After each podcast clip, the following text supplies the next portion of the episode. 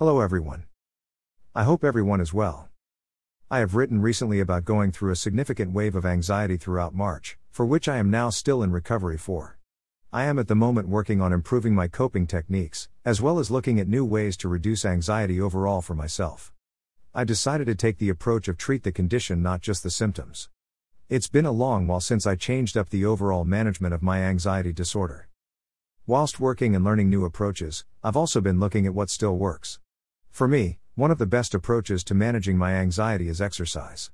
It is both a quick fix as well as a great tool to deal with the long term management of anxiety.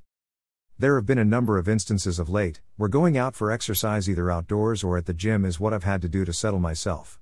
I've also been changing both my hours of work and the times I exercise to use my workouts efficiently to manage my anxiety when is at its worst, and also prioritizing more time in the evenings for relaxation and rest, both of which are critical for mental and physical health. Exercise releases positive endorphins and can also make us feel really good both during and afterwards. It can ease low mood. For me, it has the great impact in both the short term of giving me a boost as well longer term effects. The last few weeks, exercise really has been able to keep me going. I think it has been the single biggest factor in preventing me shutting down completely.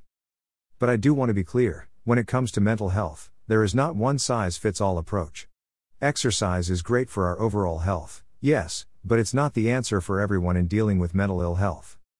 Exercise is not the only thing that I do to manage my mental health, but right now it's one thing that is really working. My recovery and new approaches are ongoing. I'm focusing on the treatment of the condition, so there is no quick fix. But I am determined to keep going.